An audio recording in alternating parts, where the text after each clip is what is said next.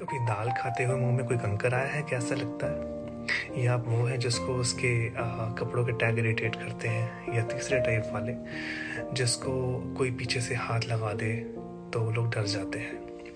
देखिए ये सभी चीज़ें हमारे एक सेंस से रिलेट करती है वो है टेक्टाइल टेक्टाइल सेंस हमें हमारे टेम्परेचर प्रेशर या लाइट टच का पता बताता है। इसमें कोई डिसफंक्शन हो तो इंसान हाइपो सेंसिटिव या हाइपर सेंसिटिव हो जाता है। मतलब वो ज़्यादा रिएक्ट करेगा या कम रिएक्ट करेगा। हाइपर सेंसिटिव और हाइपो सेंसिटिव दोनों ही केसेस में सॉल्यूशन एक है कि आप उस बच्चे को टेक्सचर से एक्सपोज कराएँ, उसको फील दिलाएँ, ताकि उसका रिएक्शन एक एक्सेप्टेबल रेंज में आ जाए।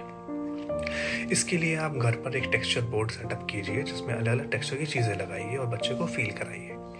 साथ ही साथ आप कुछ एक्टिविटीज़ हैं जो आप दाल चावल सूजी आटा इसके साथ कर सकती हैं ताकि बच्चा उन टेक्सचर्स को फील करे। लिक्विड का एक्सपोजर देने के लिए आप सेलाइम लिक्विड कलर्स या फिर आ, मिट्टी बट बी कॉन्शियस इसका यूज़ कर सकते हैं शेविंग फॉर्म का यूज़ कर सकते हैं।